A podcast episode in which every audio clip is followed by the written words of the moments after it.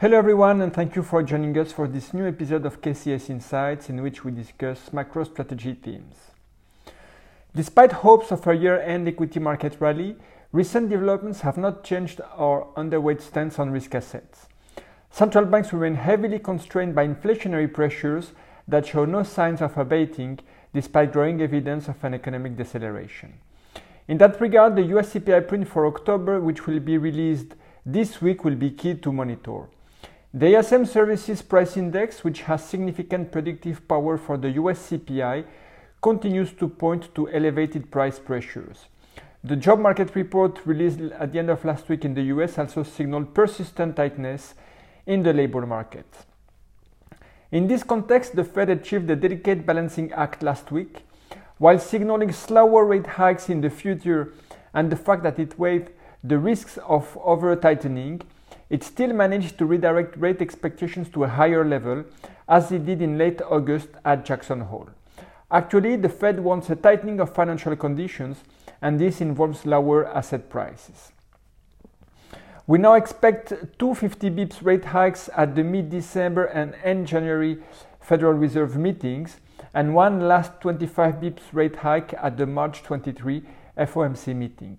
That would lift the Fed funds rate to above the 5% threshold. The good news is that Fed fund futures are already pricing in that scenario, but the key questions are whether this will be the last upward revision to the Fed dot plot and what the damage will be on the real economy and corporate earnings from a policy rate above 5%. We assume a mild recession will take shape in the US and in the Eurozone in the first half of 2023, but price pressures will limit the ability of central banks to soften their stance. We expect the yield curve to remain inverted until mid 2023. Elsewhere, Growing hopes of an accommodation of China's zero COVID policy fueled the market rebound in Chinese equities, but we are doubtful the authorities will significantly alter their framework. They have not yet managed to produce and distribute an efficient vaccine against COVID 19, and sovereign ambitions have also prevented China from importing efficient vaccines from abroad. In the medium term, we are concerned about China's nationalist rhetoric and growing spat with major trade partners. Preliminary numbers suggest foreign direct investment in China in Q3 fell to levels unseen since the early 2000s. Finally, the earnings season is coming to an end, and the share of earnings beat in the US has fallen compared to the average of previous years, according to Bloomberg.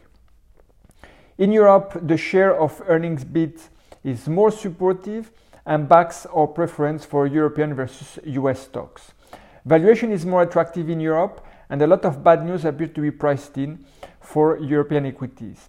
The tail risk of energy rationing appears limited this winter thanks to replenished gas inventories and the mild weather so far in Q4.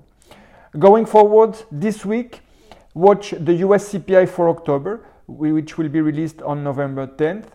The consensus expects core inflation to have stabilized at 6.6% year over year. Watch also the US midterm elections on November 8th. Polls and betting markets anticipate a Republican sweep at both the House of Representatives and the Senate. In the euro area, retail sales for September will be released, and in the UK, GDP growth will likely signal the economy is already in recession. Thank you for your attention. I wish you a very good day.